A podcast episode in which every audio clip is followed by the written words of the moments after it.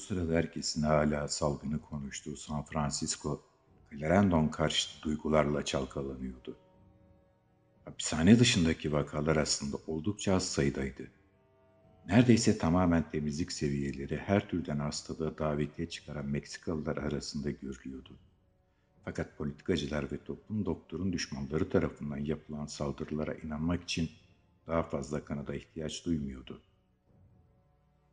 Dalton'un Clarendon'u desteklemekten vazgeçmeyeceğini anladıklarında şikayetçiler, tıbbi dokmacılar ve yancılar çabalarını eyalet meclisine yöneltti. Büyük bir açık gözlükte Clarendon karşıtlarını ve valinin eski düşmanlarını topladılar ve bir yasa çıkartmaya hazırlandılar. Veto edilemeyecek kadar çoğunluğu ellerinde tutuyorlardı.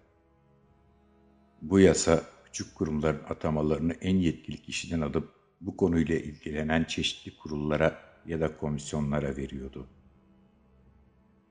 Bu adımın atılmasında kimse Doktor Clarendon'un baş asistanı Doktor Jones kadar aktif rol oynamamıştı. En başından beri üstünü kıskanan doktor durumu kendi istediği yönde ilerletme fırsatını ele geçirmişti. Ve bu fırsat için kaderine ve gerçekten bu durumdan sorumlu olan hapishane kurulu başkanı ile arasının iyi olmasına şükretti.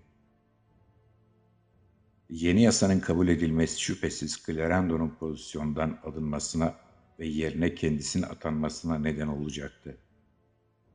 Böylece kendi çıkarını düşünerek özveriyle çalıştı. Clarendon ne değilse John Soy'du. Öncelikle kendisi için ve arada sırada bilim için çalışan doğuştan politikacı bir dal kavuktu. Yerine geçmeyi istediği bağımsız ve zengin doktorun aksine fakirdi ve dolgun maaşlı pozisyon istiyordu. Ve bu yüzden fareye benzeyen bir kurnazlıkla üzerindeki büyük biyoloğun ayağını kaydırmak için uğraştı ve bir gün yeni kanunun kabul edildiği haberiyle ödüllendirildi. Bundan sonra vali eyalet kurumlarına atama yapamayacaktı ve San Quentin'deki tıbbi direktörlük makamına atama yapmak hapishane kurulunun elindeydi. Clarendon bütün bu yasal çekişmeden habersizdi. Tamamen yönetim ve araştırmaya gömülmüş olan Clarendon yanında çalışan Ahmak Jones'un ihanetinden habersizdi ve müdürün ofisinden gelen söylentileri duymuyordu. Hayatı boyunca hiç gazeteleri okumamıştı ve Dalton'ı evinden atması dış olaylarla olan tek bağlantısını koparmıştı. Münzevilere özgü bir saflıkla hiçbir zaman pozisyonunun tehlikede olduğunu düşünmedi. Dalton'ın sadakati ve menkul kıymetler borsasında babasını ölüme sürükleyen büyük Clarendon olayında görüldüğü gibi en büyük hataları bile affetmesi göz önünde bulundurulduğunda olduğu mevkiden atılması doğal olarak imkansızdı. Doktorun politik cehaleti güçler dengesinde olan ani bir değişim sonucunda çok farklı eller tarafından kovulmasını ya da değiştirilmesini de neredeyse imkansız kılıyordu. Bu nedenle Dalton Sacramento'ya gittiğinde memnuniyetle gülümsedi. San Quentin'deki pozisyonu ve evdeki kardeşin artık rahatsız edilmeyeceğine inanıyordu. İstediğini almaya alışıktı ve şansının hala yaver gittiğini düşünüyordu. Mart'ın ilk haftası, yasanın kabul edilmesinden bir gün sonra hapishane kurulunun başkanı San Quentin'i ziyarete gitti. Clarendon yerinde değildi Doktor Jones saygın ziyaretçiye büyük reviri, basının ve paniğin ünlü ettiği ateşli hasta koğuşunu zevkle gösterdi. Bu sırada istemediği halde Clarendon'un ateşin bulaşıcı olmadığı fikrine katılan Jones gülümseyerek amcasını korkacak bir şey olmadığı konusunda temin etti. Hastaları da detaylı olarak incelemesi konusunda onu yüreklendirdi. Özellikle de önceden enerji ve hayat dolu bir dev olan korkutucu bir iskeleti gösterdi ve Clarendon'un gerekli ilacı vermediği için yavaşça, acı dolu bir şekilde öldüğünü söyledi. Yani demek istediğin, diye bağırdı başkan. Doktor Clarendon bu adamın hayatını kurtarabileceğini bildiği halde ilacı vermiyor mu? Kesinlikle, diye bağırdı Doktor Jones. İçeriye Clarendon'un girdiğini görünce duraksadı. Clarendon soğuk bir şekilde Jones'a kafasını salladı ve tanımadığı ziyaretçiyi hoşnutsuzlukla süzdü. Doktor Jones, bu vakanın rahatsız edilmemesi gerektiğini bildiğinizi sanıyordum. Ayrıca ziyaretçilerin özel izni olmadan giremeyeceklerini açıkça belirtmedim mi? Yeğeni onu tanıştırmadan başkan onu böldü. Özür dilerim Doktor Clarendon. Fakat bu adama onu kurtaracak ilacı vermediğiniz doğru mu? Clarendon soğuk bir şekilde baktı ve çelik sesiyle karşılık verdi. Bu münasebetsiz bir soru. Burada yetkili benim ve ziyaretçilerin buraya girmesi yasak. Lütfen hemen odayı terk edin. Dramatik hissi gizlice gıdıklanan başkan gerekenden daha büyük bir şekle, kibirle cevap verdi. Yanılıyorsunuz bayım. Burada yetkili siz değilsiniz, benim.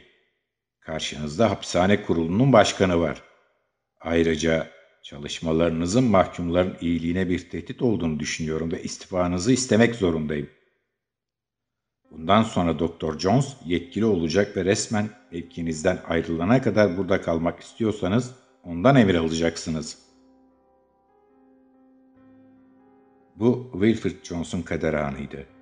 Hayat ona bir daha asla böyle bir an vermedi ve bu nedenle ona karşı kim beslememeliyiz. Ne de olsa o kötü değil. Küçük biriydi ve küçük insanların yaptığı gibi sürekli kendini düşünüyordu. Clarendon olduğu yerde durdu. Konuşmacının yüzüne bir deliye bakar gibi bakıyordu. Fakat Doktor Jones'un yüzündeki zafer ifadesini gördüğünde önemli bir şeyin olduğunu fark etti. Cevabını verirken dondurucu derecede kibardı. Şüphesiz ki iddia ettiğiniz kişisiniz bayım. Fakat benim atamam eyalet valisi tarafından yapıldı ve beni bu mevkiden sadece o alabilir. Başkan ve yeğeni kafası karışık bir biçimde baktılar. Çünkü olağan dışı cehaletin ne kadar ileri gidebileceğini farkında değillerdi. Daha sonra durumu anlayan yaşlı adam olanları açıkladı. Mevcut raporların size haksızlık ettiğini öğrenmiş olsam diye bitirdi. Bir şey yapmazdım.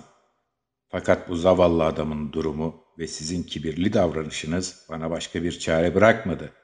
Bu durumda... Fakat Doktor Clarendon jilet gibi keskin bir sesle onu böldü.